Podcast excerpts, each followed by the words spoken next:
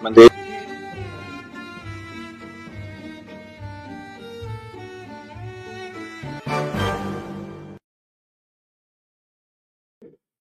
E estamos aí no ar mais um mais um podcast.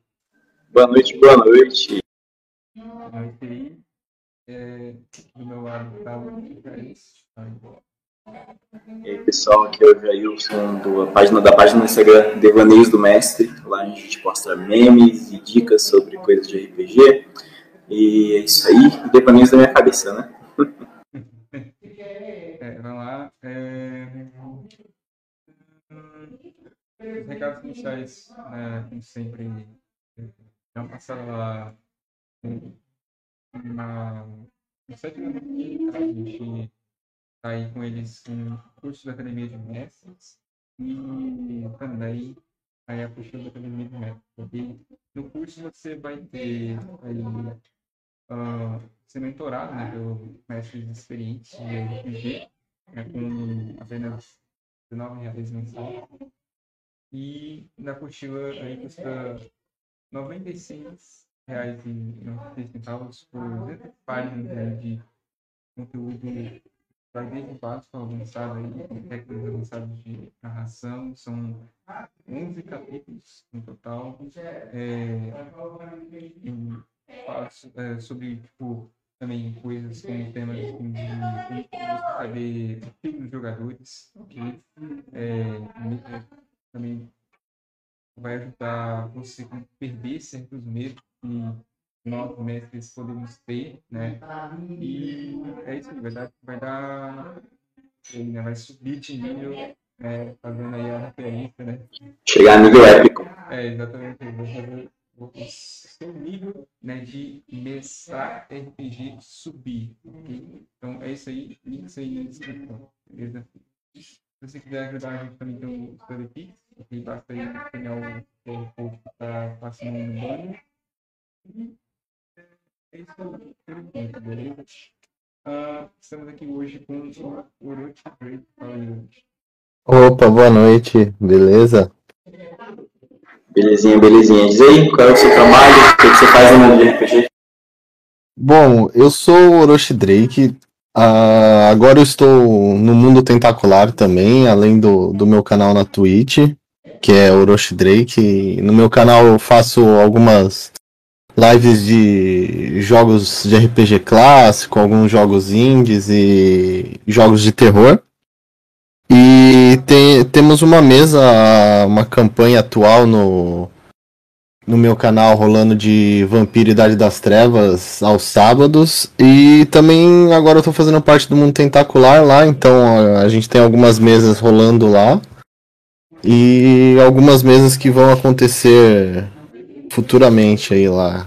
O nosso com a temática mais lá, com a pegada de mexer com mitos, é, foco de mais lo- Lovecraftiana e alguns jogos de terror lá, uns RPGs mais trevosãos.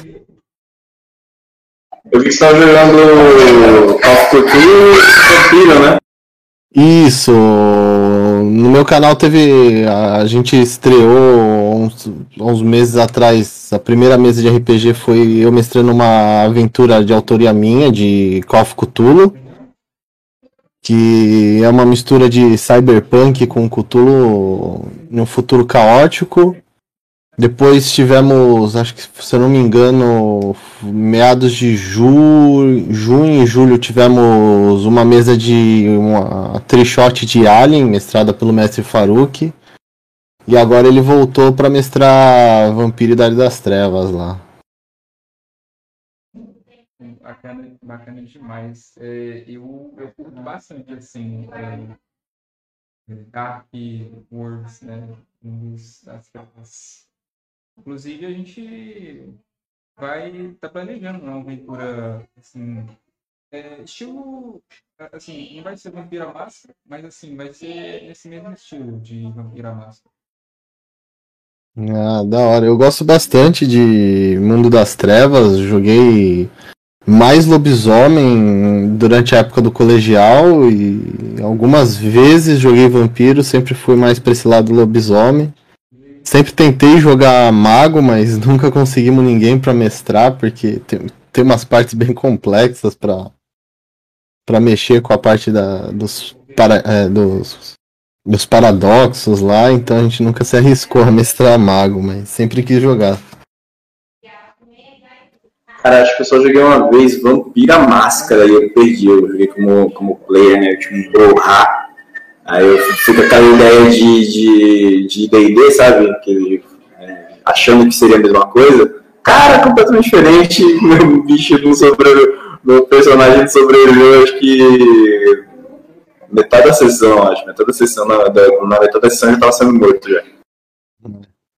É, é, eu comecei. A primeira vez que eu joguei Mundo das Trevas, eu, eu também estranhei bastante a, a, maneira que rolava os dados, como que era o sistema de jogar, porque estava acostumado a jogar D&D também, então foi uma, foi uma coisa bem diferente, assim, mas como foi uma, uma coisa mais voltada para lobisomem, então era pancadaria começou, tá? porrada, vira uma, uma auspícios, né? Vira modo. Vira um modo besta e senta porrada de todo mundo.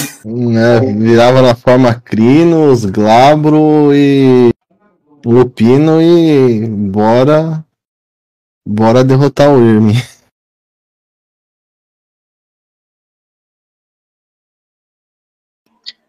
Falando nisso, é, vamos lá. Qual foi sua primeira experiência no RPG? Foi com um D&D? Foi aquele tradicionalzão assim? Como é que foi? Ah, minha primeira experiência com RPG foi foi uma coisa um pouco mais voltada para mais pro roleplay, mais para interpretação do que para rolagem de dados, montagem de ficha que eu conheci com um amigo de, de igreja, a gente uma manhã de domingo tava ele estava me apresentando, tava, começou a falar sobre o que era, porque até então a gente brincava com algumas coisas, mas não, não conhecia de fato. E aí começou a apresentar, começou a explicar como que funcionava e foi ficando uma coisa mais interpretação do que montar ficha, rolar dados, e daí depois que a gente foi começou a ver alguns livros, um, uma galera mostrou pra gente, não, a gente tem aqui um, uma caixa aqui que tem uns, uns, negócios que parece que era da Caverna do Dragão, e aí a gente conheceu o D&D ali de verdade e a gente começou a mexer com isso. Mas você sempre tinha, tinha só conhecido o Vampira Máscara, esses, esses outros não, sistemas, ou não? Não, o Vampiro e o Lobisomem eu conheci, acho que foi uns dois anos depois que um outro amigo nosso em comum acabou falando, pô, vou apresentar um negócio para vocês, já que vocês curtem tanto, esse, tanto RPG aí. Aí ele mostrou, foi primeiramente o lobisomem que ele, que ele apresentou pra gente, que a gente conheceu. E depois de, algum, algum. Acho que foi no ano seguinte, um colega da, de colegial que me apresentou o Vampiro, que daí veio todos aqueles livros de suplemento, livro de Nord, tudo que tinha a ver com vampiro para poder jogar e que daí que eu conheci essa parte do mundo das trevas.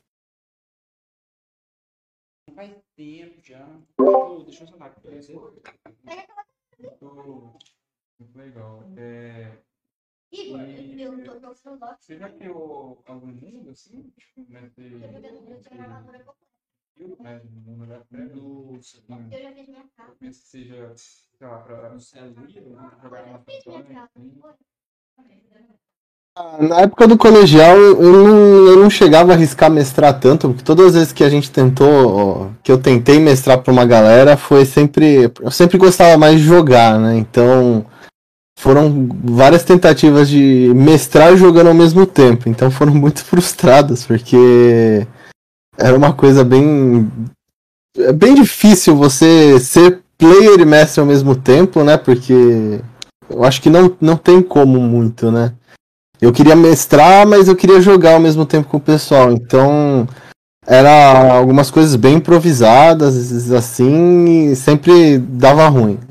A gente tinha um mestre fixo que ele mesmo criava algumas aventuras, inclusive acho que uma das aventuras que a gente mais gostou foi jogando 3DT, que era uma mistura de Akira com Evangelion. Mas aí, por exemplo, é, quando você destrava e, e queria jogar, você colocava um personagem seu no, no, no grupo, é isso? É, eu criava junto com, com, com, o pessoal, eu montava uma ficha pro meu personagem e a gente tentava jogar assim, mas não dava muito certo, porque é, eu ia fazer algumas rolagens e de certa forma para não para o jogo poder flu, fluir, meu personagem era era, era sempre assim, o, o que não participava tanto, mas ao mesmo tempo era o personagem que acabava salvando no final, porque sabia que ia dar errado, porque o pessoal tava morrendo, porque fez as decisões, de certa forma, é, rolagens ruins, o, o boss tava mais forte, aí meu personagem acabava salvando eles e acabava ficando aquele negócio. Na lógico, é o personagem do mestre, o personagem do mestre pode tudo. Ah, imagina, o pessoal ia ficar bem de, de pé com essas coisas. Sim, é. A, a, sorte que foram, acho que umas três vezes que, que, a gente, que a gente acabou fazendo isso, porque eu falei, galera, eu quero jogar, não quero mestrar. Vamos, vamos organizar isso melhor. É, quando você mestra uma vez é difícil, né? Sim, e era, a gente era tudo moleque, tipo, 12, 13 anos. É, naquela, acho que na, nessa época era um pouco mais difícil todo mundo ter internet e impressora em casa para conseguir fazer algumas coisas, então é, a gente pegava bastante coisa relacionada do, do 3DT, da revista Dragão, que tinha algumas coisas mais de fácil acesso do que o Dungeons and Dragons, Dark, Dark, uh, World of Darkness, que eram coisas que eram um pouquinho mais caras, porque, porque eram mais, vamos dizer assim, eram vendidas em livrarias, assim, né? Então a gente acabava muitas vezes inventando algumas regras nossas, adaptava muita coisa para poder jogar entre a gente, assim.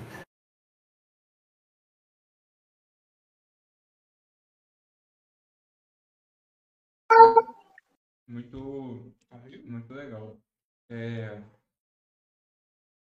E, assim, é...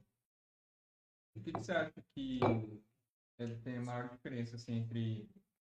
É, porque assim, eu não, eu não sou. Eu conheço já o RPG há um tempo, mas eu não. Eu não, não peguei assim, uma época, digamos, mais raiz né, do RPG. E, e o que, você acha assim, que, que melhorou desse tempo para cá? Ah, eu acho que a parte de inclusão digital, de, de a maneira como as informações chegam facilitou muita coisa.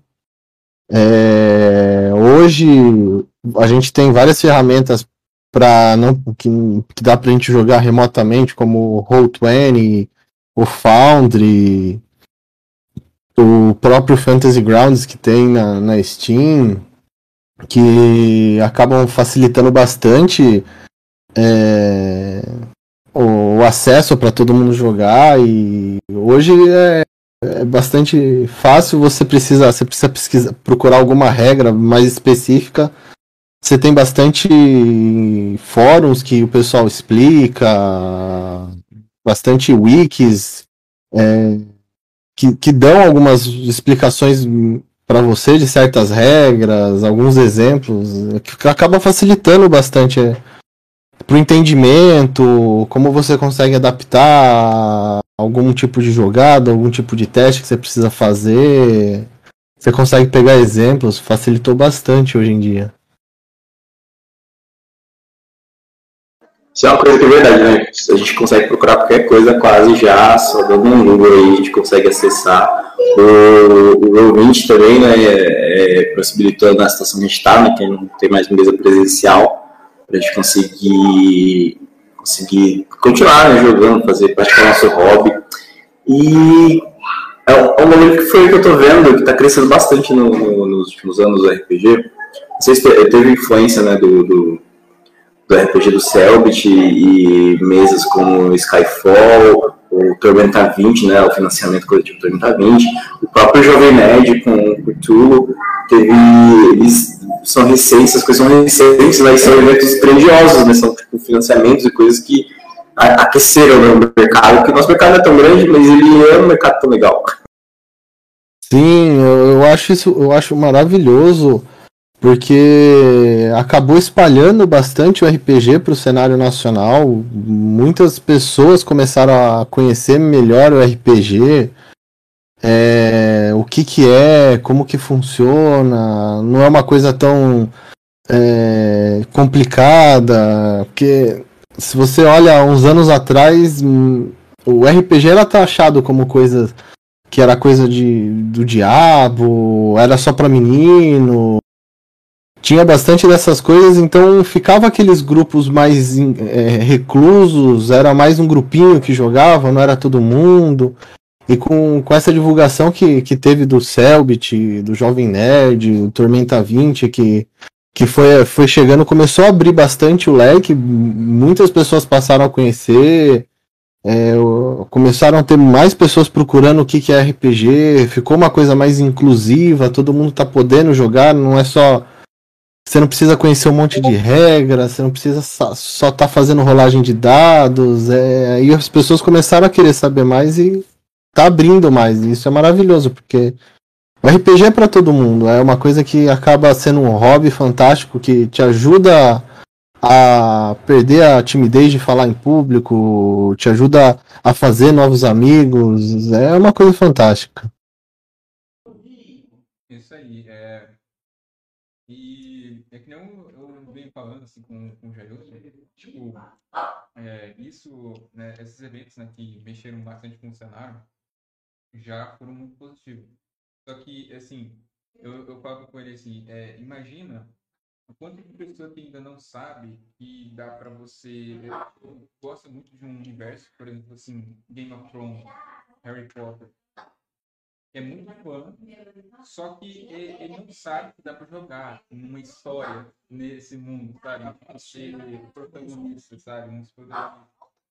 Agora imagina quanto aquela pessoa assim, caramba, você está me dizendo que tem um jogo que dá para eu jogar nesse cenário e eu sou o protagonista, assim. Ah, é, isso daí foi. É, é algo que, que realmente acaba trazendo mais pessoas. É...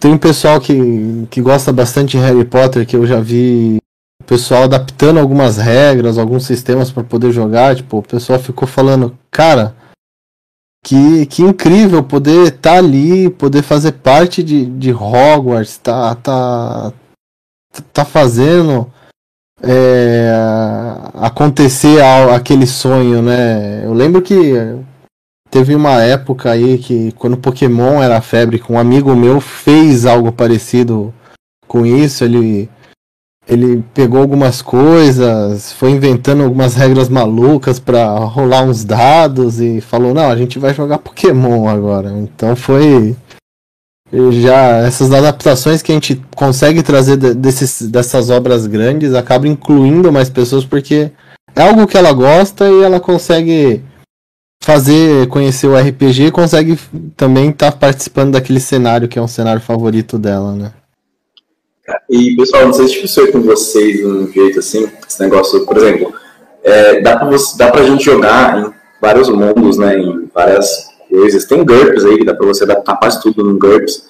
Tem sistemas que o pessoal monta, sistemas próprios que o pessoal monta e, e publica em blogs e outras coisas. Dá para jogar tudo isso. E uma coisa que é interessante que, não sei se foi para vocês, mas aconteceu comigo, que assim, quando eu entendi como é que funcionava mesmo, porque assim, a primeira vez que eu joguei RPG, não, a primeira vez que eu joguei RPG não foi algo tão divertido para mim, eu achei um jogo meio chato. Mas quando eu entendi como é que era o jogo, como funcionava a interação. E aí eu, eu, assim, eu sempre fui uma pessoa muito imaginativa, e ali eu conseguia soltar minha imaginação no máximo e, e, e viver uma aventura, porque assim, é legal a gente, eu, eu acho legal, muito, acho muito bom a gente ler um livro, assistir um filme, a ver uma história, meio que viver uma história, ter uma comunidade. e também trazer isso para a mesa do RPG, porque quando a gente traz para a mesa do RPG, é muito mais próximo para a gente. Cara, viver, por exemplo, a gente vê alguém jogando, já é muito da hora, a gente se, se, se, se sente participando daquela aventura. Mas participar em si da aventura, mexer os pauzinhos que movem a, a trama, isso é muito legal. Porque, assim, tá, tá, tem gente que tenta. Tem mestre que tenta reutilizar o, o, o, jogo dele e acaba sendo ruim. Mas quando o mestre é bom, consegue adaptar, consegue improvisar, consegue guiar os players pela, pela aventura, e os players também conseguem se entregar ali, né, se, se soltar e mandar ver. E, cara, você vê, tipo, cara, as suas ações vão mudando de um jeito a, aquele mundo ali onde você está tá vivendo, né, a aventura que você está vivendo. E é muito legal porque a gente, que no final, né, no final da, da sessão, no final da campanha, todo mundo ali fez alguma coisa para aquela história, mesmo que, sei lá, não tenha dado tudo certo, mas mesmo que, sei lá, vocês acabaram morrendo no meio do, da jornada, a jornada até ali foi muito legal. Ah, sim, eu, eu tinha um mestre que ele era fantástico nessa parte, assim, de, de fazer o, a gente se sentir parte do cenário e, e eu lembro que ele criou uma vez uma, uma campanha em que a gente começou a jogar, a gente conseguiu salvar o mundo, e depois a gente foi jogar de novo, só que com novos personagens e os nossos personagens antigos eram já parte. já eram como se fossem deuses daquele mundo. Então é, era, era uma coisa muito da hora ver ali o nosso personagem sendo o nosso personagem antigo sendo uma entidade poderosa do mundo. A gente, pô, a gente jogou com esse cara. É, a gente fez isso acontecer. O Mestre, quando ele consegue fazer essas continuações, que a gente vê o mundo tomando essa forma, as nossas ações criaram aquilo, é algo que é bem legal. A gente poder. As decisões nossas moldaram o universo que a gente está jogando. Isso, isso, é um negócio muito legal, cara. Isso é um coisa que eu tentei fazer na mesma vez, que eu tava jogando duas mesas, né? Eu queria que uma mesa meio que influenciasse a outra, porque uma mesa tava num período histórico e a outra tava mais no futuro. E as coisas que a primeira mesa fazia eh, meio que virariam além das histórias da, da, da, outra, né? E tinha players que, era, que eram juntos nas duas, aí eles teriam essa noção de que o meu personagem lá do passado fez isso aqui, mano. Mudou essa cidade, essa vila, ou tem uma estátua dele em algum lugar, assim, ou um, um, um poema sobre ele. É, eu, eu tava jogando essa semana também, uma, esses dias atrás, uma aventura do, do Samuka, do Brainstorm, que a gente fez no Mundo Tentacular uma trichote lá. E ao mesmo tempo ele também tava rolando uma mesa dele no canal dele. E foi engraçado que os players deles passaram por onde a gente tinha passado também. E lá teve uma carnificina horrível lá que teve segundo o pessoal falou, eu tava entrando pro Guinness de, de, de, personagem meu que morreu nessa campanha. Acho que foram uns três. Acho que em um episódio morreu, eu morri três vezes. E foi engraçado que ele, ele encaixou essas coisas no, na outra campanha dele com outros players que eles passaram pelo mesmo lugar e falando, ah, aqui já o personagem que foi de tal mesa os mestres, quando eles fazem esse tipo de jogada, essas sacadas que eles conseguem fazer essas, essas brincadeiras com outras mesas que já rolaram no mesmo cenário, ou campanhas estão rolando no, no passado que no futuro, fica, fica uma coisa bem legal, fica faz, faz com que você queira saber mais, conhecer mais daquele, daquele mundo que ele criou, jogar mais e trazer mais pessoas para jogarem.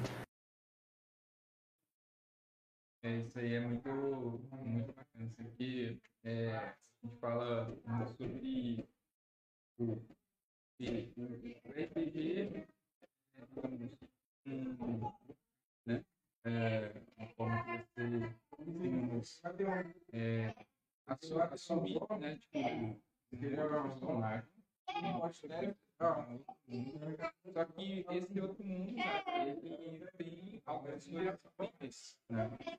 E é, ele fica, né, assim, o RPG tão legal. É, então, a inspiração que, é, tem a, a, imersão, né? Essa coisa da, da imersão.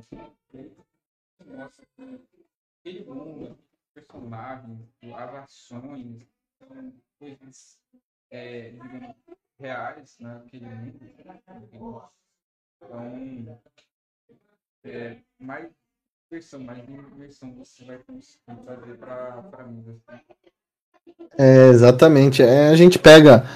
É, teve alguns amigos que nunca jogaram RPG de mesa, mas jogavam RPGs online ou de, de console, de computador e a gente para explicar a gente falava, cara, é a mesma coisa, só que em vez de, de ter aquela parte da mecânica que você tem que seguir a história, você tem que fazer daquele jeito, você tem a liberdade para tomar suas decisões. Você não fica preso a seguir aquela, aquela missão se você não quiser. Ah, apareceu. Você pode explorar ela de outra forma. Você não precisa fazer os mesmos passos que tá, porque não é um, não é um jogo programado. É, é algo que você consegue improvisar na hora. Vai do, da sua interpretação, de como você quer jogar. Então, isso que é fantástico no, no RPG, essa possibilidade de você não ficar engessado com algo que já está programado. Eu acho que uma cena que exemplifica muito isso, para quem já viu quando no podcast RPG, é o primeiro RPG de medieval, do, da lenda de Gana, né? Que eles chegam lá no cara da ponte, né? E tem que responder uma, responder uma, uma, uma charada, Aí eles respondem a charada. Aí, se fosse um jogo eletrônico, se fosse um jogo pré-programado, eles responderiam a charada, atravessariam um ponto e seguiriam a aventura. Mas não, o personagem da Zagal fica pra trás e começa a conversar com, com o velho. aí, qual é o esquema? Que que você, por quê? Você, você fica embarreirando as pontes pelo reino? O que aconteceu? Você não gosta da sua velhinha? Você, você vem pra cá pra ficar, pra ficar cobrando pelo imposto? Que que você, que, qual é a parada? Nossa, é, é, esse, esse é o lado legal do RPG. Você não ficar preso a, a isso, né? Porque realmente, como você falou, se fosse um RPG normal, você passou da charada, pronto. Você vai falar com, com o NPC, ele vai responder a última frase que estava programada para ele. Podem passar agora e sigam sua viagem. É, e sempre, né? Tipo, repetidamente. É, e no, no, no, de mesa não, o mestre vai estar tá ali e vai falar, pô, beleza, vou entrar na onda do player, vou, vou ver o que, que vai acontecer aqui, né? Aí numa dessa o cara fala assim, não, uma audição, foi aprisionado por um deus, não sei quantos anos. Aí os caras desistem da missão principal e falam, vamos fazer isso aqui, assim, é mais legal. É, vamos fazer. Esquece, mestre, o que você planejou pra hoje. Você vai montar outra coisa. Eu acho que né, nessa mesma mesa no começo, eles queriam virar a princesa porque o personagem da Zaga era doppelganger e, tipo, eles não iam resgatar ninguém. Tipo, não vão resgatar ninguém, a gente vai levar a princesa, assim. Aí o, o, o Jovem Nerd, não, vocês vão acabar com a aventura.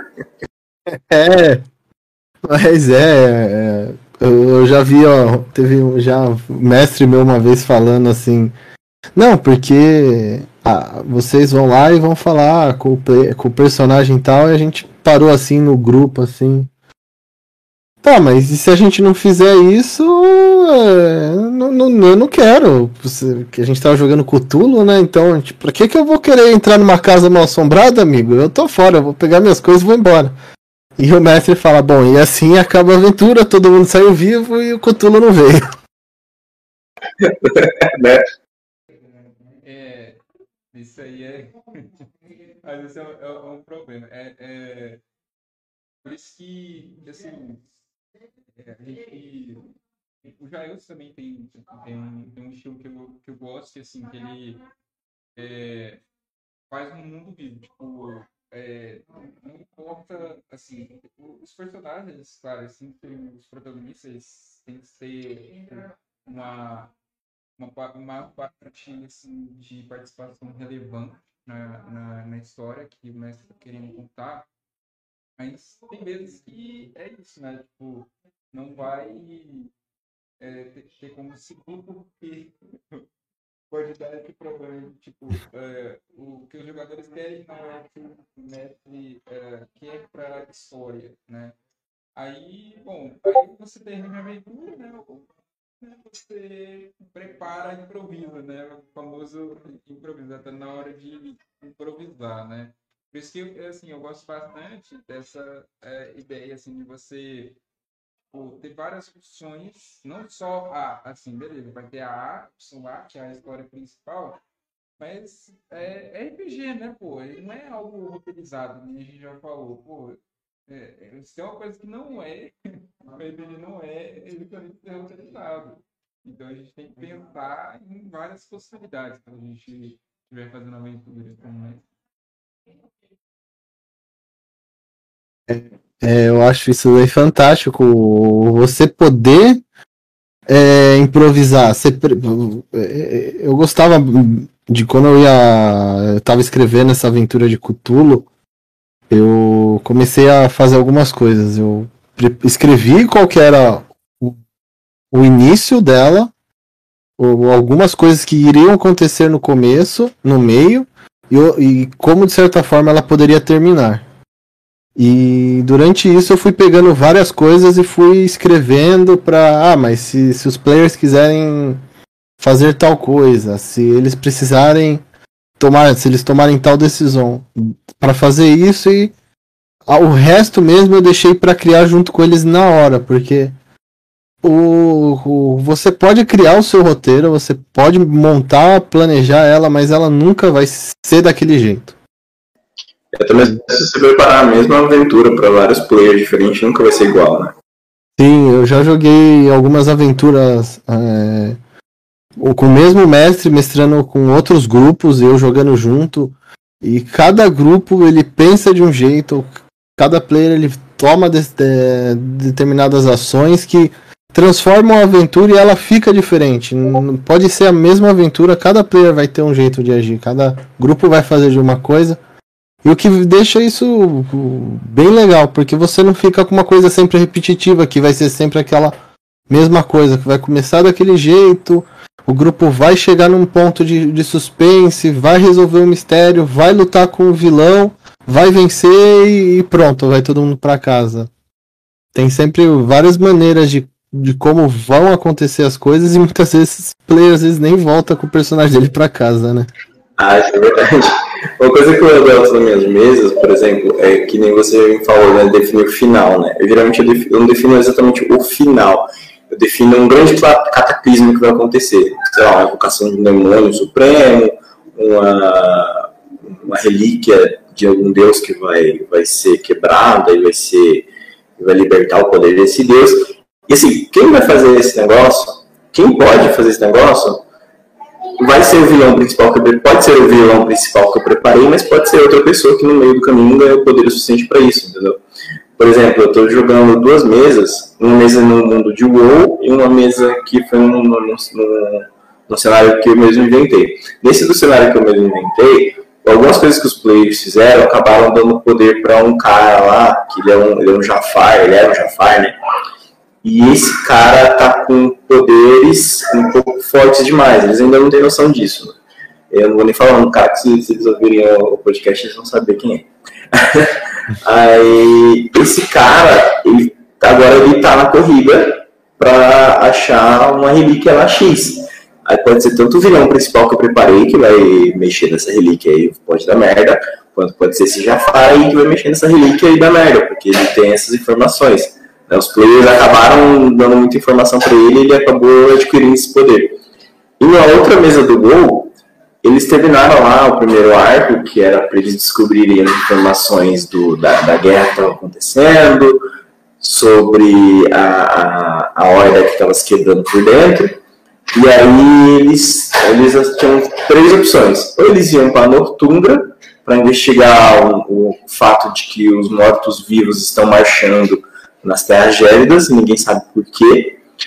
Eles poderiam ir para Orgrimmar para salvar o casco sangrento, que, que, tinha sido sequestrado, que salvando a pele do, do de, um, de um cara lá para ajudar eles indiretamente, ou ir para a campanha que, o, que os humanos estavam querendo fazer nas, no, no, na Floresta Negra lá, né?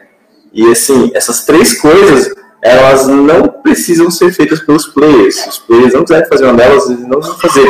E uma de, algumas delas, se eles, optar, se eles optarem para ir para a Lua, a outra vai acontecer e vai acontecer. Tipo, o resultado do que aconteceu ali eu vou descrever depois, se eles quiserem ir lá. Se eles não quiserem ir lá, a chacina, a destruição, a guerra aconteceu e eles não vão saber, só vão saber quando voltarem as tropas e estiver faltando alguém importante, entendeu?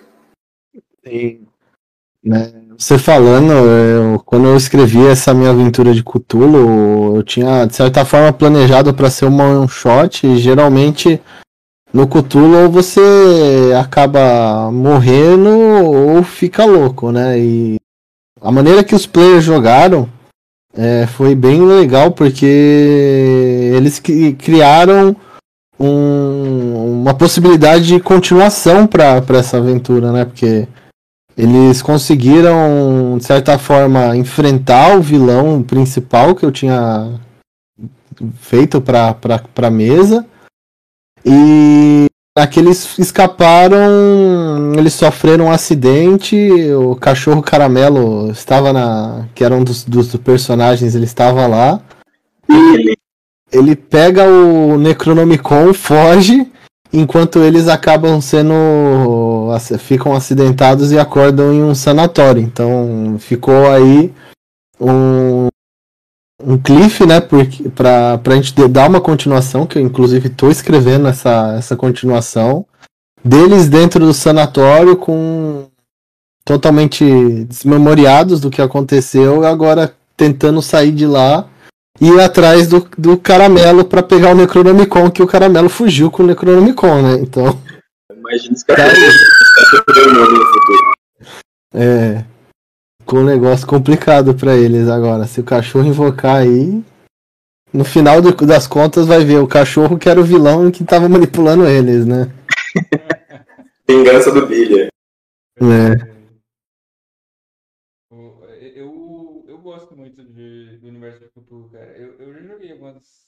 algumas aventuras aí no nesse universo. É, eu curto bastante é, é, o universo do, do Lovecraftiano e assim essa ideia, né? Toda essa ideia de que assim é, é algo mais realista, né? Não, a gente tipo, não, é igual fantasia medieval, né? Você vai lá e uma aventura para matar o boss, assim, né? O vilão, assim. Na verdade, no Cthulhu você não vai conseguir matar o vilão, né? Você vai, no máximo, assim, expulsar, banir ali os deuses, né? Alguma, alguma entidade assim, maior. É, e, e é que nem vai ser isso mesmo, né? Tipo, aí você termina morto ou enlouquecido. Né? Não tem muita escapatória, né? Pelo menos né? nesse, nos, nos futuros tradicionais, né? no, nos sistemas aí. É, e, essa, e eu gosto muito dessa ideia de, tipo, cara, é, é a gente é muito prático nesse universo, nem na, na realidade mesmo, e a gente não tem não tem como, não tem poder, né? Baixa conclusão, a gente não tem muito no que se segurar e é, certas verdades, assim, certos conhecimentos né, é, é, ocultos, é, a gente, se a gente souber, a gente né, vai ter uma, uma perca de sanidade. Né? A gente não. É que nem o, o Lovecraft fala, né? A gente. É, véu de ignorância, né? Que a gente tem é o que nos separa, assim, né? É, da, da insanidade, né? Porque há certas coisas que a nossa mente não foi preparada para saber lidar. Sim, eu, eu, gosto dessa parte do, do, do Cthulhu exatamente por isso, né? Porque é, ele faz com que a gente pare para analisar alguns aspectos da nossa, da, do nosso dia a dia, assim, e faz com que a gente tenha alguns questionamentos, né? E realmente é, no RPG a gente estava acostumado a. Nos clássicos antigos medievais, a gente falava: não, eu vou pegar minha espada e vou correr para cima dos bichos e pronto.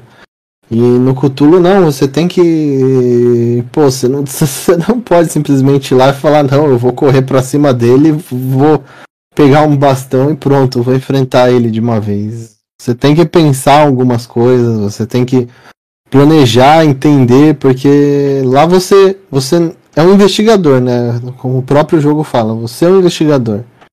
Então você vai investigar fatos, você vai, vai, vai em busca do oculto para resolver aqueles mistérios e conforme vai a trama vai se desenrolando, vai vindo aquele suspense, tudo aquilo por trás que vai dando aquela adrenalina que, que é muito boa, muito legal. Um, bagulho assim que eu tento agora na, é, usar na minha de terror é justamente essa coisa, esse, esse esquema do Cthulhu, né? E uma coisa que ele usa também que é o horror do desconhecido, né? Tipo, as coisas acontecem, os monstros eles estão ali, a, um mistério está acontecendo e às vezes você não precisa saber o que está acontecendo, você não sabe de onde vem. Às vezes é só uma coisa poderosa que está influenciando e, e, é, e, é, bizarra e, e tá ali, ela existe.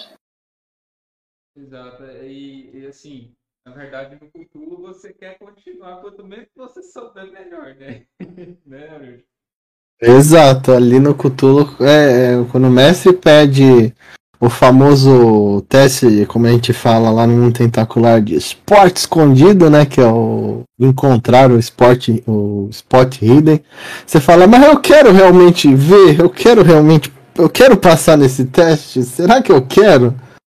Porque toda vez que a gente passa nos testes assim de, de escutar, de, de encontrar, a gente sabe que vai ver alguma coisa, sabe que vai rolar sanidade, sabe que vai ficar louco. E, e o legal do Cthulhu é esse, que dependendo do quanto você já perdeu de sanidade, você tem um, um pequeno colapso ali, você tem uma é, como falam, você, você tem uma insanidade temporária Muitas vezes você não vai, faz, vai ter ações ensandecidas lá que seus colegas vão ficar mais loucos ainda. Então, é, é esse é legal. Você mexer com o culto, você sabe que não vai dar bom. Coisa que é legal assim, para mestre, né, é o ritmo de narração, a forma com que fala e as coisas que você mostra para o seu player, né? Como você descreve o local. Isso é importante para você definir o clima que você quer na mesa. Você tem climas que você quer mais de aventuras mais rápidas, você escreve pouca coisa, coisa no geral, só detalhes se eles pedirem. Então, aventura fantástica, coisas fantásticas, e em terror, aí você um, um esquema mais detalhado, mostrando coisas bizarras, coisas estranhas no local, deixando a dúvida do ambiente, isso é interessante. Sim, o, mestre, para narrar essa parte de terror, o, o, mestre faz toda a diferença. Que se ele não, se ele não consegue fazer o jeito que ele vai narrar, como ele narra, a maneira que ele tá falando, que ele tá descrevendo uma cena, a entonação da voz dele faz toda a diferença. Eu já tive mestres que tentaram narrar terror, mas eram mestres mais comédias, então eles, eles não tinham esse, esse toque, essa gentileza para conseguir, essa sutileza para conseguir fazer com que você ficasse atento, você ficasse preso, você ficasse tenso naquele momento, porque é um momento de tensão. Então, se você não está imerso, você não vai, não, vai não vai ter aquele sentimento e você acaba dispersando e acaba sendo uma experiência bem ruim para você, porque você vai falar, tá, beleza, foi só mais uma coisa que passou e ok, vamos lá, segue aí a vida. É isso, aí. Outra coisa que eu acho muito legal também é uma coisa que é, eu vi sendo explorada no, na, nessa lista que a gente comentou de, lá do Jovem Nerd, né? Do Leonel Cautela. E assim, é, chega um ponto da aventura, né, do, de Call of Futuro, e, digamos assim, os jogadores são é, já mais, assim, é, um, perderam, assim, um tanto razoável né, de sanidade, e não dá para saber se é, digamos assim, é aqueles monstros, é aquela coisa do culto mexendo com eles, ou é, a, digamos assim, é a própria mente deles, tá ligado? Que foi afetada e tá projetando essas coisas absurdas, entende? Tipo, alucinações, isso aí. Eu acho que essa é, essa coisa muito legal. Tipo, você colocar em dúvida, assim, será que é, é real ou será que está partindo da minha mente que já está é, danificada, assim, né? Sim, o, o Cthulhu, ele, ele tem essa pegada, essa parte assim, que realmente, muitas vezes o, o, o mestre pode até no final da, da, da, da mesa sacanear vocês e falar e tudo isso só passou de um fruto da imaginação de vocês e a mente de vocês estavam tão louca, tão, tão pirada que vocês imaginaram tudo isso e nada, e nada aconteceu. Cara, o Daniel Caldela narrando, ele tem um estilo que é uma coisa que eu reparei na narração dele, que é algo que é interessante pro terror, é você narrar o sentimento e o, o sentimento e os seus sentidos do personagem. Ele toca alguma coisa, um cheiro que ele sente, a visão ficando turva, não ficando turva, porque você explicando é, cheiros e sensações, sentimentos do ambiente, a pessoa que está jogando, né, o player, ele vai, ele vai puxar na memória essas coisas e ele vai se cada vez mais entrando né, na aventura. E, um, e a, a, o ritmo narrativo também, por exemplo, se narrar uma coisa muito rápida, às vezes você acaba deixando que o player preste muita atenção. Narrar mais devagar, com detalhes, não, não focando muito detalhado, assim, para não arrastar muito a cena, mas detalhes que, que influenciam no sentimento do jogador. Isso ajuda para melhorar na, na, coisa de terror. E uma coisa que seria interessante, por exemplo, vocês falaram aí, imagina uma mesa onde isso, é, o player tem que invadir, entrar numa casa, por exemplo. Aí eles vivem toda a aventura na casa, e quando eles acordam, eles não passaram na calçada. Tipo, desmaiaram na calçada. Sim, é, o Messi conseguir fazer, fazer isso é fantástico. Porque o, o Cthulhu, ele realmente, ele depende muito do mestre narrar essas coisas. Porque algumas coisas é o é o, a narrativa do mestre que vai determinar. E como você falou, o Caldela ele, ele, ele sabe aproveitar muito bem isso, ele faz isso de uma maneira sensacional. Porque é diferente de um RPG medieval, um RPG que não é, é, que não mexe tanto com essa parte de terror, que o player ele não ele vai ter as ações deles e ele não precisa estar tá sentindo exatamente o ambiente que ele tá para entender o que está acontecendo. Porque a partir do momento que o mestre coloca aquela, ele coloca uma música de fundo para já já dar aquele ambiente. E ele fala, pô, agora você entrou numa sala. Só que essa sala ela tem um cheiro diferente. Você começa a sentir a, a sua visão ficando mais. Hum, mais dificuldade de, de, enxergar e ele começa a, a, narrar isso você como player vai entendendo isso, vai sentindo essa experiência, você tem essa imersão, você fica ali imerso naquele ambiente e você tenta se colocar realmente sentindo essas coisas.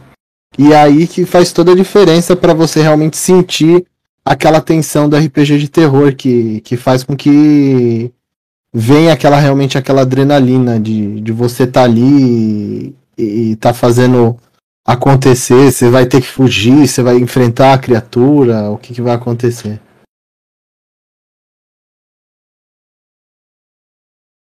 É,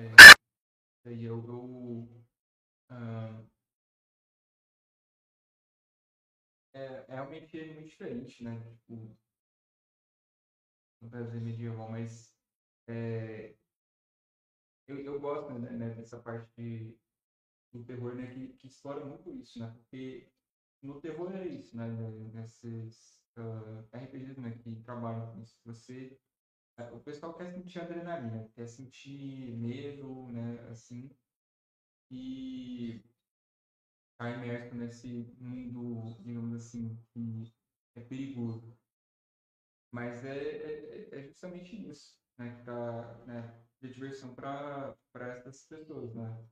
É, a gente, se, se, se, não fosse divertir, né, não teria existiria nem para começar, né, um filme de, de terror, né, nessa é, pegada aí. O, o, cara, é muito, é muito bom, assim, junta né, a mesa do Jovem Nerd, assim, do, do Leonardo Calero ao futuro, ele junta né, a, a genialidade dele, que é, digamos assim, narrar né, essa coisas dos sentidos e tudo mais, e com aqueles sons, né, é, aqueles efeitos sonoros, né, e também às vezes até uma música de fundo, né, que, e, cara, e, eu falo pra você, eu, eu poucas vezes, assim, que, que eu, eu já presenciei que deu uma imersão para mim, assim, como, como espectador, né, tão grande, assim, cara, eu, ele, ele é mais que houvesse né, cenas, assim, que é, não fosse, sei lá, não houvesse tanta descrição, eu consegui imaginar, assim,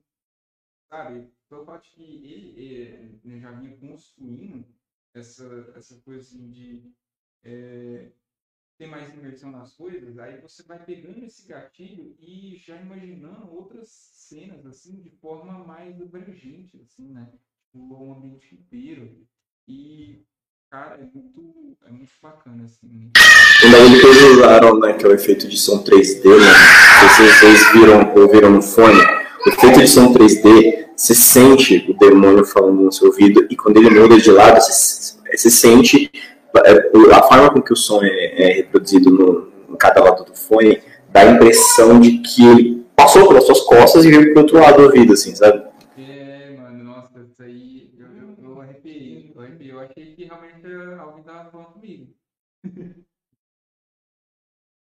Cara, esse efeito que, que eles fizeram, todo esse trabalho foi, foi muito bom. Eu, eu, eu realmente tirei o chapéu a hora que eu escutei, porque eu tava, eu tava escutando com, com os fones de ouvido exatamente porque eles já tinham aconselhado, né? E, cara, foi, foi, foi uma produção muito boa. Você fala, caraca, velho, você, você fica você fala, nossa, se, se você fechasse os olhos assim, você se sentiria no local, você sentiria que você era um espectador ali e era você que estava acontecendo aquilo com você. Então, tipo, foi uma imersão fantástica. Valeu, valeu muito a pena o esforço que eles tiveram e todo o trabalho que eles tiveram para fazer isso foi, foi alcançado com sucesso.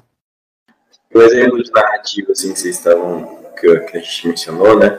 Por exemplo, como um cara, mestre narra que se entrou na sala com, com carne podre, né, ele, ele, você entrou, o cheiro de podridão entrou pelo seu nariz, tal, tal, tal. Mas imagina você narrar, tipo, você entra na sala, aquele cheiro é, acre de carne apodrecendo entra no seu nariz, os seus olhos ardem, o seu nariz, é, o, a sensação de enjoo chega, você sente seu coração na boca e você sabe que entrou no lugar de morte. Fica muda, né? sensação que o player vai ter. Sim, isso daí faz, faz toda a diferença pro, pro player, porque ele, ele, ele, quando você descreve dessa forma, o player fala, opa, tem alguma coisa errada aqui, eu não posso simplesmente sair andando, encostando em qualquer coisa. É, não é simplesmente vou balançar minha espada e pronto, resolverei os problemas. O olhar também estimula eles a narrarem também as ações dele mais detalhadamente, né? Sim, ele fica. É, ele simplesmente ele não vai só falar, ah, beleza, eu entrei e. Ah, vou apertar aquele botão e pronto. Ele vai, vai, vai ter esse cuidado assim também, porque é, o, o personagem ele simplesmente tá passando por um momento difícil, então o, ele não pode simplesmente ignorar isso, não é uma coisa que ele vai passar em branco o personagem tá sofrendo. É, ele tá em um local que ele não gostaria de estar. Ele tá, tá com uma condição imposta nele, então é, a gente acaba tendo. A gente acaba sentindo na pele e acaba expondo isso jogando também, falando, não.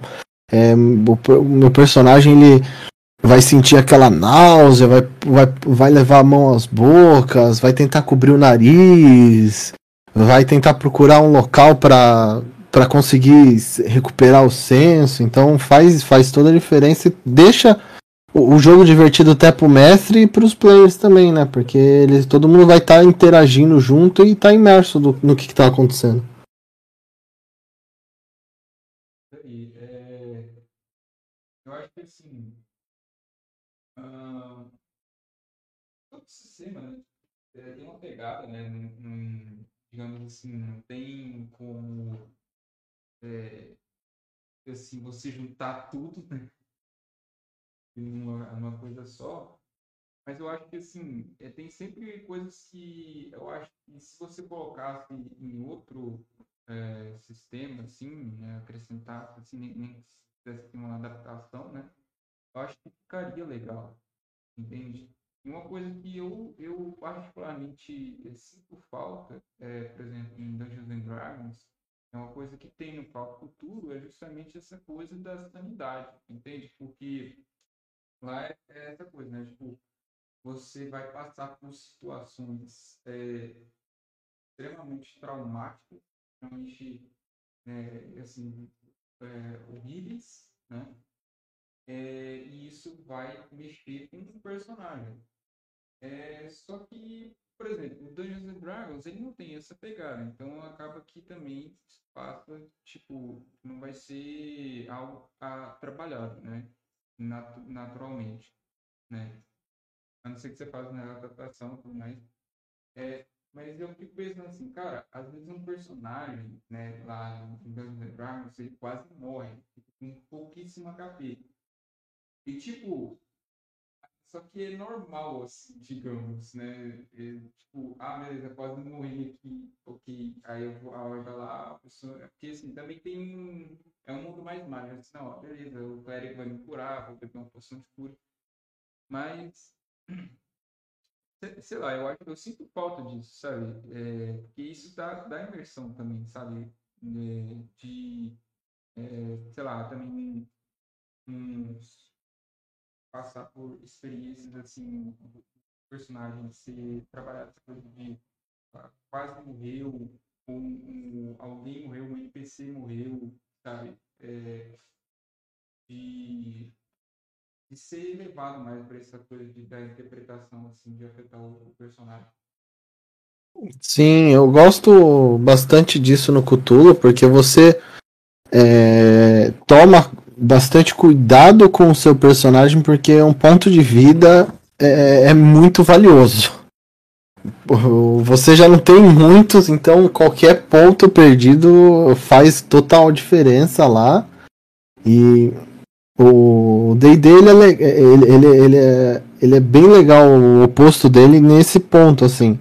Que lá você tem esse fator de ah, eu tenho as poções de cura, é, por ser mais high fantasy, você consegue se despreocupar tanto com, com a saúde do seu personagem, como que ele vai fazer as coisas, né? E aí você acaba tendo esse fator de coragem que é que você acaba adquirindo porque você sempre tem essa segurança de que se você tem o clérigo no grupo, se você tem as poções de cura, você não vai morrer tão fácil. Já no Cthulhu você tem esse lado que qualquer ponto perdido pode ser fatal em algum momento. Vai, vai ser cobrado aquele ponto que você perdeu. Então você já não é mais tão corajoso, né? E a forma como essa descreve os danos, por exemplo, é, não só ah, levou um tiro, você perdeu tantos pontos de vida. Mas não, você levou um tiro, sua mão agora ela tá inútil, por exemplo. Seu braço está doendo, tem um buraco no seu braço. E aí você está com o braço pendendo, uma facada no flanco, você anda devagar, porque a dor está te, tá te incomodando. A sanidade também, né? O seu, cérebro te enganando cada vez mais, com, quanto mais horrores você vai vendo, isso também faz com que o jogador tenha cuidado, né? Sim, faz toda, faz toda a diferença, porque você vai lá e eu já vi várias vezes o pessoal comentando, pô, é, descreve melhor como que foi aquele dano, porque o, o, aí o personagem, pessoa, o player, ele consegue sentir que você fala, ah, beleza, você tomou um tiro no pé e pronto, o cara tá lá, levou dois de dano e tá lá andando normal. Correndo na hora de, de, de fugir, né? É... Sem dor, sem dor. É, na, numa cena de fuga, o cara lá tomou um tiro no pé, mas tá correndo como se fosse. É, tá igual o Zayn Bolt. Não, fala, ó, você tomou um tiro. Isso daí vai te, vai te prejudicar. Você sente dor na perna, você começa a andar diferente, você não tá mais igual antes. Faz com que o player sinta que realmente ele tá com uma consequência, algo de ruim aconteceu com ele. E ele tem que entender que ele não tá 100% mais. Ele realmente vai precisar se preparar porque vai ser cobrado esse dano dele de alguma forma. um sistema que eu gosto de que eu gosto, gosto para isso é você terra devastada, onde não tem pontos de vida, não tem é, é, pontos de habilidade, são frases que definem o seu personagem, né? tipo, frases de personalidade e os danos, se você leva o dano, ele é letal, dependendo de como o mestre descreveu e de como você descreveu o dano. Tipo, levar uma facada pode te matar. E, e por exemplo, ele levou uma facada no, no, braço, no ombro, que perfurou, né? E ele fala, tá, vou continuar correndo, beleza. Você está começando a sangrar, a hemorragia está começando a tomar, seu braço está começando a doer. Se você não fizer nada com seu braço, você vai morrer depois de um tempo de infecção, por exemplo. Você não, pode morrer na hora, mas você vai de infecção, mas alguns dias depois, entendeu? Sim, porque aí você realmente para para ver. Porque na vida real, se isso acontece, você vai tomar as providências, vai tentar fazer alguma coisa para para se curar, para se remediar, né? Então aí o, o, player consegue realmente ter um pouco mais de do, noção do que está acontecendo para ele realmente né? é para ele poder sentir na pele o que que vai ser, porque meu combate em Cthulhu é, é mortal. É isso aí. E, é, eu sinto muita falta assim que disso, dessa coisa do Call of Cthulhu no, né, de ter mais né, na, na fantasia medieval, essa coisa assim de é, pô, você levou aqui um golpe no braço e aí não vai conseguir mais manejar a sua arma com tanta precisão assim, você vai ter uma dificuldade. É, porque, é, é, é assim, geral, geralmente é, é, ter um combate muito mais assim, ingestado, né? Tipo, ah, beleza, vou atacar com a espada. Não importa, é, é, é, tá, é, tá é, assim, você tá entendendo o que eu quero dizer? Não importa, sei lá, não vai fazer diferença eu bater com a minha espada no, assim, é, no, na cabeça do monstro ou, sei lá, na, no abdômen dele. Não vai fazer diferença entendeu? Porque eu vou dar o mesmo dano, né? E, enfim. Sim, é, entendi. Fa fa faz realmente bastante sentido, né? Porque faz você pensar na sua narrativa de como você vai atacar. E eu acho que isso daí pode ser trazido também para o D&D. Eu acho que os mestres, os players, eles podem conseguir incluir isso nos, nos RPGs de fantasia, porque daí vai, vai deixar eles também é, um pouco mais realistas. Mas assim, a gente entende também que ou, algumas vezes se você faz esse tipo de coisa, dependendo do sistema, ele, ele acaba travando o sistema, porque daí, ah, mas beleza, é, o player, o mestre tá ali vai falar, ah, vou fazer isso, você, você, tomou um ataque, cortou sua mão, agora você tem desvantagem para atacar e aí tem aqueles players que não entendem, acaba ficando frustrados, estão começando a jogar e falar, ah, mas não quero mais jogar porque só dá ruim. Tem, tem que ter um, uma dosagem também, né? Uma coisa que eu tento usar para sistema medieval, por exemplo, para tentar dar uma imersão um pouco melhor no combate, é, pode ser até uma dica aí, se o pessoal também Pessoal, alguém deve usar também, que é quando bater e o dano for comum, tipo, o dano foi, sei lá, pegou de raspão, machucou, causou um pequeno sangramento. Porém, quando o dano é crítico, aí no dano crítico, eu tento, eu, dependendo da situação, por exemplo, se for um dano crítico de, de, de uma flecha que acertou o braço do cara, aí ela tá encravada, a ponta tá presa. E aí eu, eu descrevo a cena, né? Tipo, ah, atravessou a fresta da armadura e atinge sua pele quase que em cheio. Não chegou a acertar um órgão vital, né? Porque não vai matar. Mas o dano foi grave e você tá sangrando. Né? Eu, sei lá, eu dou um ponto de sangramento por turno. Aí quando cura magicamente, estanca o sangue. E depois tem que tirar, remover a flecha para tentar dar uma, uma, uma imersão no combate. Tipo, escrever mais o dano crítico e os outros danos comuns ser meio que dano de raspão, ou dano que pegou na armadura e feriu, cortou superficialmente, ou foi uma pancada, algo do tipo, entende? Sim, isso, isso eu já tenho. Eu tô começando a, a, a ver pessoas fazendo isso, porque faz essa diferença, faz faz valer a pena o aquele 20 no dado, você tirou, pô, você tirou um dano crítico, você ou você sofreu um dano crítico, né? Faz realmente va valer aquele resultado e traz essa é, é, essa recompensa, né? Pô, não foi algo, só foi uma rolagem de dado ou aleatória ali. Se o cara não rolou bem, acontece. Não rolou bem, não, não tem por que amputar o personagem só porque ele deu um dano médio, né? Faz com que Aí, a gente pense melhor e isso do, ser recompensado.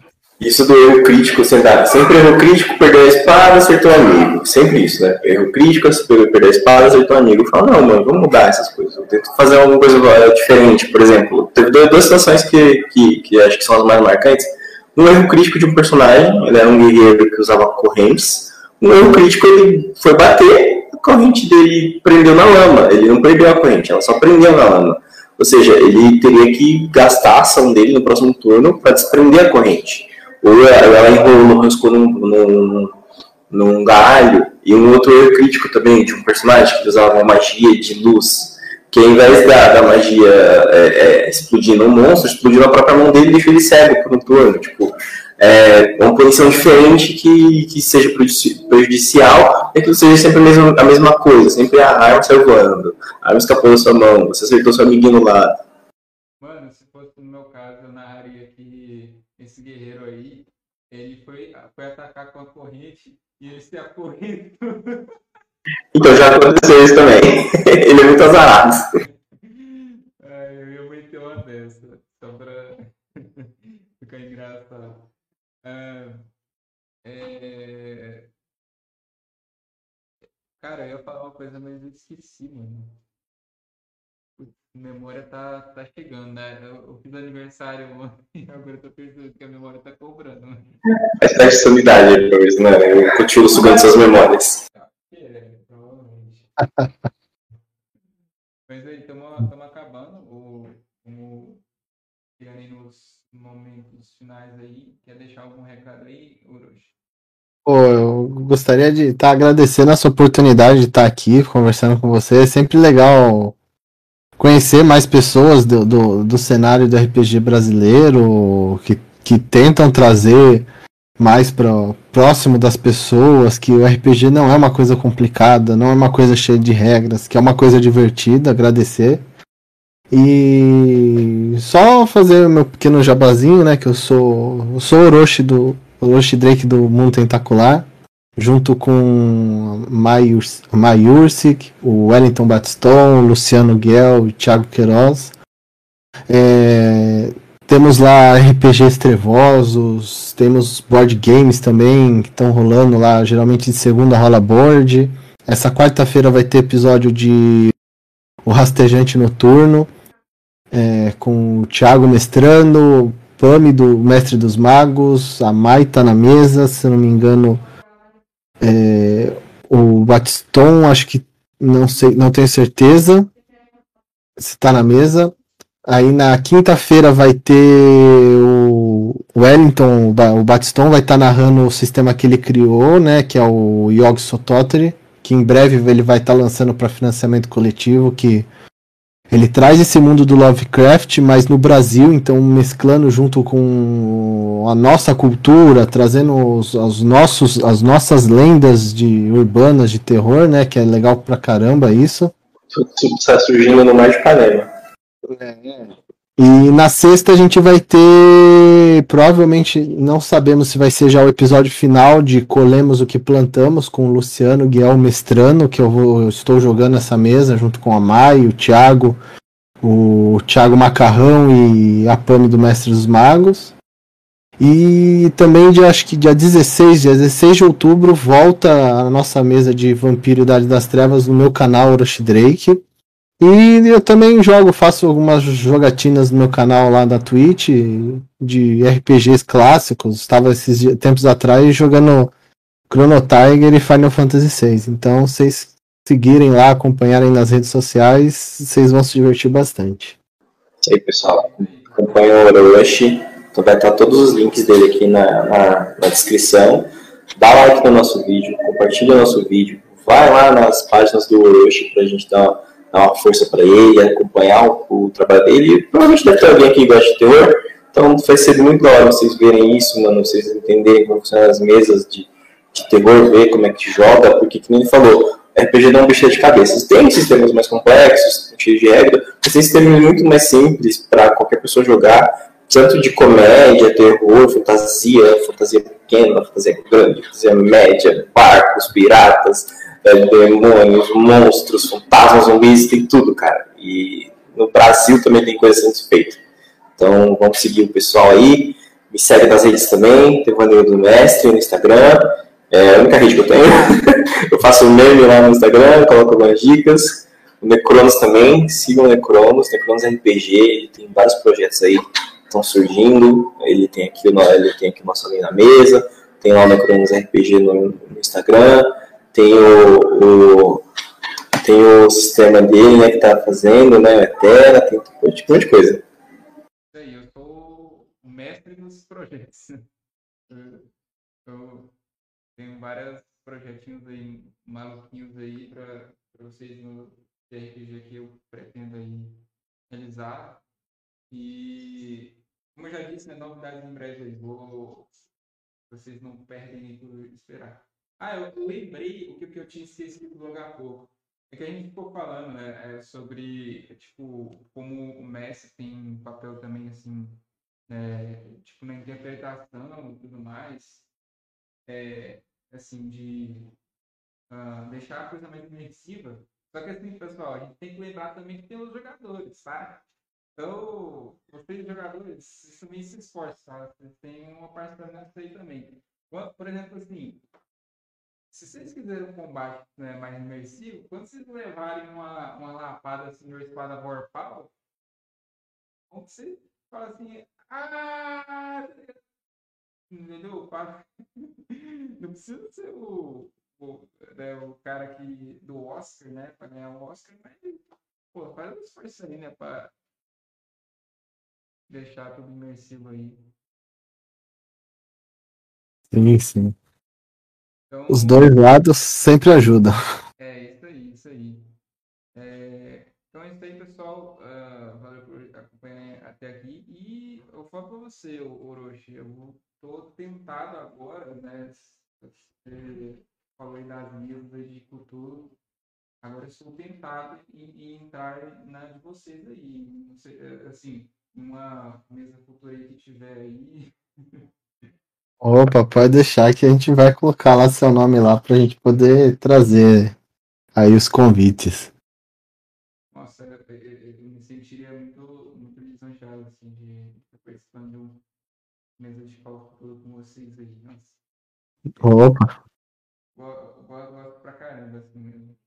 Talvez, tá, vamos, vamos combinar aí, vamos, vamos, vamos fazer isso acontecer. E, inclusive, olha só, também eu vou uh, continuar aqui com, Só mais um pouco aqui, para fazer também o, o jabá, mas a gente está planejando fazer uma mesa é, de fantasia medieval, só que é, usando, assim, uma, vai ter uma pegada de King of Thrones, então vai ser algo bem mais é, desse estilo, né, que eu, que eu te falo de Vampira Massa, é, ser algo mais tramas, né, mais política, mais de interesse e poder, é, mas no cenário de Brasil medieval que a gente está fazendo.